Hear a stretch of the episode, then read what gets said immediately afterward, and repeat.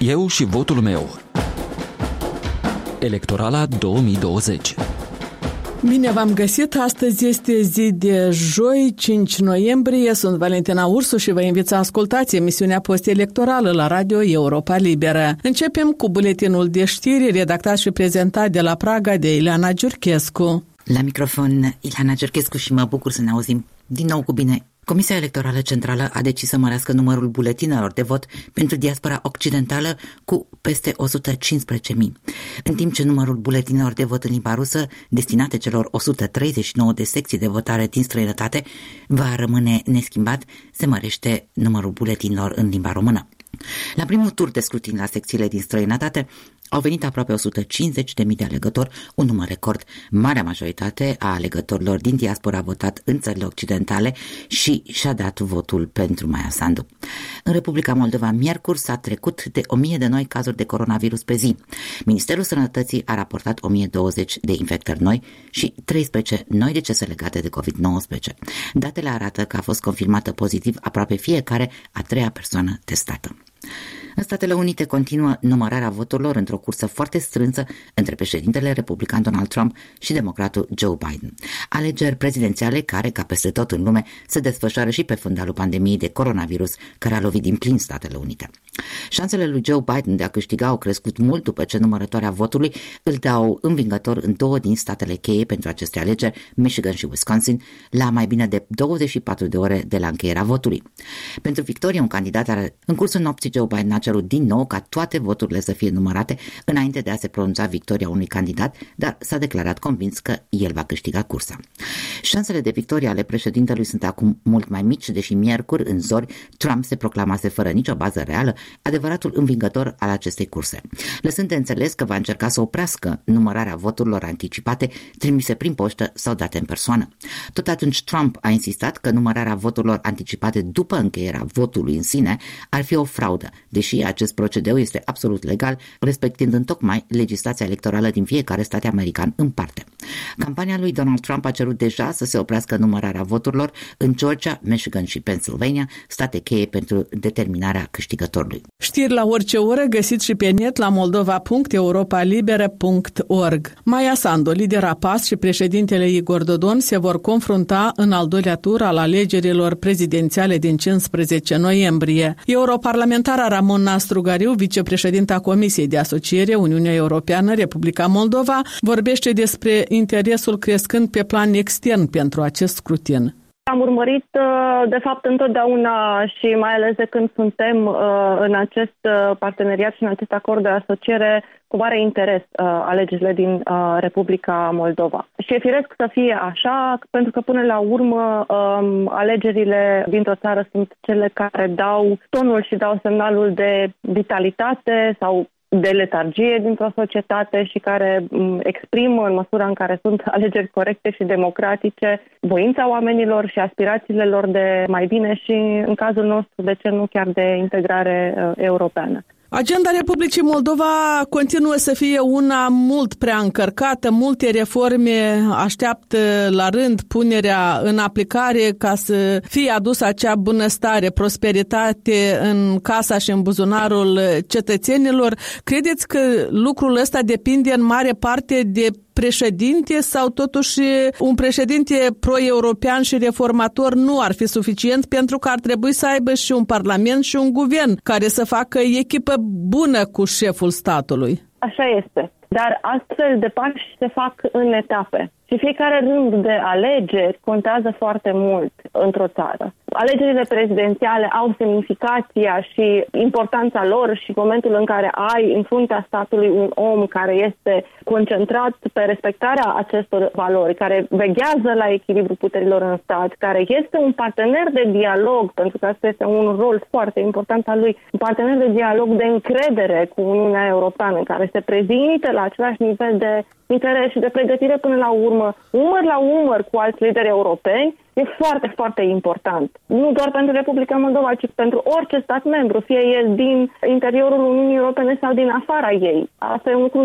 validat de istoria politică a proiectului european și am văzut că acolo unde există astfel de lideri și sunt oameni puternici și sunt oameni de care respectă și care propovăduiesc acest set de valori, funcționează lucrurile. Dincolo de asta, fundamentale sigur, sunt și alegerile parlamentare ca să poți să ai acele majorități politice cu care să construiești sau să consolidezi reforma, pentru că nimeni nu reușește singur acest lucru. Sunt foarte importante și alegerile locale la rândul lor pentru felul în care e condusă comunitatea locală, felul în care cresc și se dezvoltă ele, relația care se stabilește dintre comunitatea locală și nivelul național. Deci, E un proces continuu și am văzut acest lucru în state membre și am văzut cum se schimbă, de fapt, lucrurile sau cum, cum pot aluneca foarte repede pe o pantă mai puțin încurajatoare în momentul în care, la un rând de alegeri, a existat o schimbare bruscă și poate nu în direcția în care visăm și aspirăm noi să fim. De aceea zic că oamenii nu ar trebui nicio secundă să uite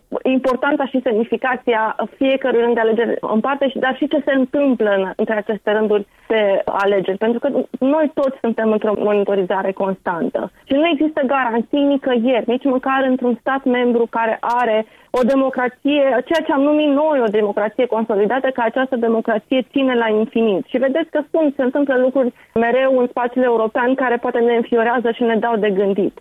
Sigur, da, se pot întâmpla și nu este niciun proces complet irreversibil. Dar eu cred că dacă suntem atenți și dacă suntem alerți și dacă suntem implicați când spun noi, spun inclusiv cetățenii Republicii Moldova, pentru că facem parte dintr-o mare familie europeană. Încet, încet, unii dintre noi mai puțin, alții dintre noi mai mult, dar cu siguranță că vom ajunge în episodul în care să putem să beneficiem de fapt de frumusețea și de pacea și de stabilitatea acestui proiect uh, aproape la fel de mult și de bine fiecare dintre noi.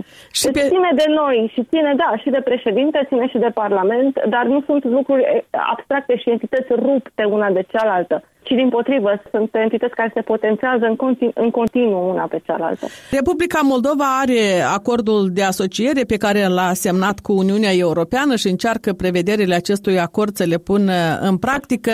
Credeți că relația UE cu Republica Moldova ar putea să fie diferită dacă în fruntea Republicii Moldova ajunge Maia Sandu sau dacă în fruntea statului va fi Igor Dodon?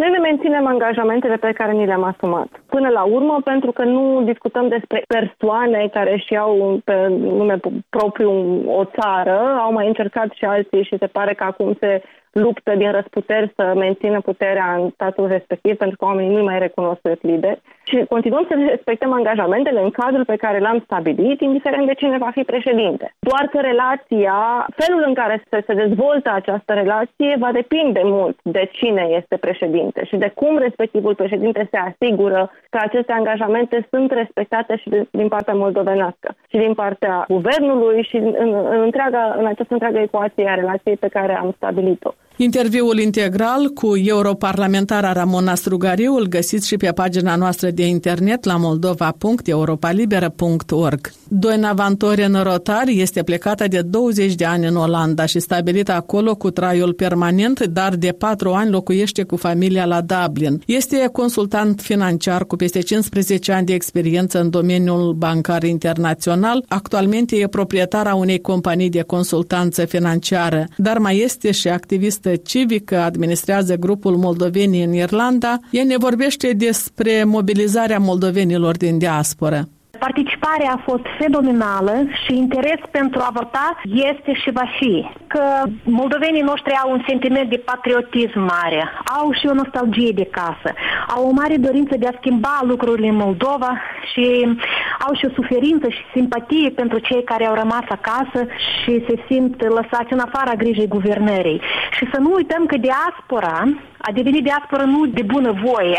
Ea nu a apucat calea pribejiei de bună voie. Acești oameni toți așteaptă cu nerăbdare să se întoarcă acasă, dar o vor face când condițiile de viață vor fi normale și cum pot ei contribui azi ca să schimbe situația în țară, desigur că în primul rând prin votul electoral. Și dacă îmi permiteți aici un pic să vă povestesc despre cum a derulat votul în Irlanda, fiindcă anul acesta cunosc situația un pic mai detaliat, am făcut și eu parte din uh, biroul electoral. Și cum a fost? A fost uh, extraordinar de impresionant. În pofida celor restricții masive impuse de autoritățile irlandeze legate de pandemie, în pofida faptului că cu câteva zile înainte de scrutin încă nu aveam aprobat uh, permisiunea de a vota la premizele care au fost selectate. Și menționez uh, efortul colosal din partea ambasadei Moldovei și ambasadoarei Niculescu care a folosit presiune pe toate canalele posibile pentru a convinge autoritățile irlandeze că vom fi un electorat responsabil și vom respecta toate regulile. Și uitați, cu 48 de ore înainte de scrutin, noi am permis permisiune și atunci am văzut o mobilizare extraordinară din partea voluntarilor, din partea ambasadei care au lucrat contra ceas pentru a amenaja premisele, pentru pentru a informa populația unde va avea loc scrutinul.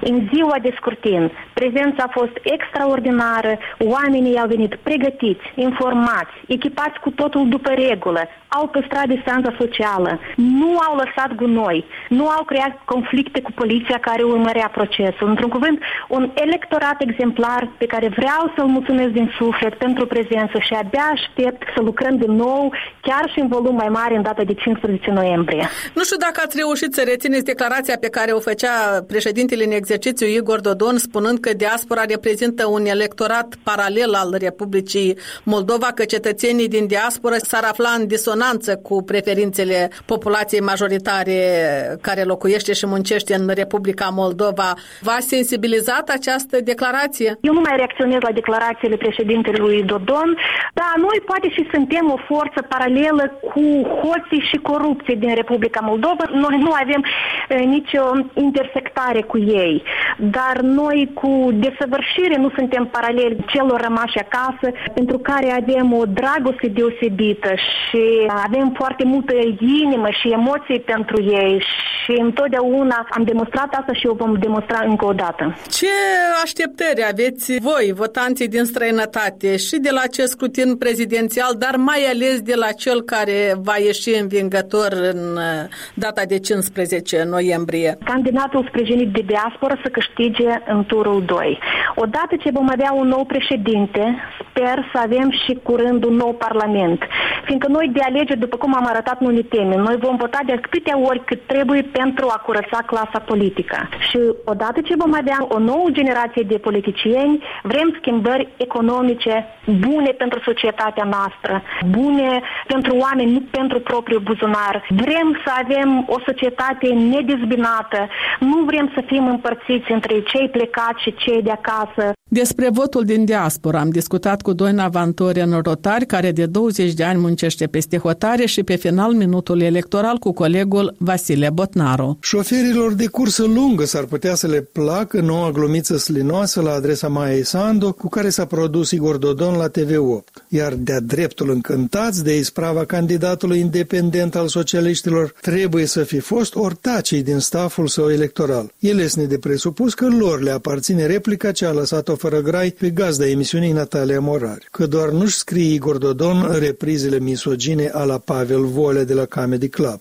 El doar le sonorizează, ridicându-și mingea la plasă prin formule simpliste ca studentul care știe că broasca nu are păr. Dacă există un lucru util pe care l-a făcut Igor Dodon în campanie, apoi acesta e testul de rezistență pentru Maya Sandu, care s-a pomenit în ipostaza protagonistei din filmul Soldat Jane, Cred că vă amintiți pe Demi Moore în acel rol memorabil. Longevivul birocrat Igor Dodon nu a arătat nicio ocazie să-i amintească Maia Sandu, dacă mai era nevoie, cu cine se va confrunta în groapa cu lei, dacă va câștiga și în turul 2 al prezidențialelor. Nu că nu ar ști Maia Sandu ce țărișoară patriarhală o așteaptă la capătul tunelului, dar minciunile și mojiciile cu care au împroșcat adversarii categoric se deosebesc de glosarul intelectual intelectual de la pas, ceea ce nu înseamnă, firește, că va trebui să preia numai decât apucăturile și cutumele predecesorului, cum ar fi scăldatul de bobotează sau pelerinajele mântuitoare. Dar cu siguranță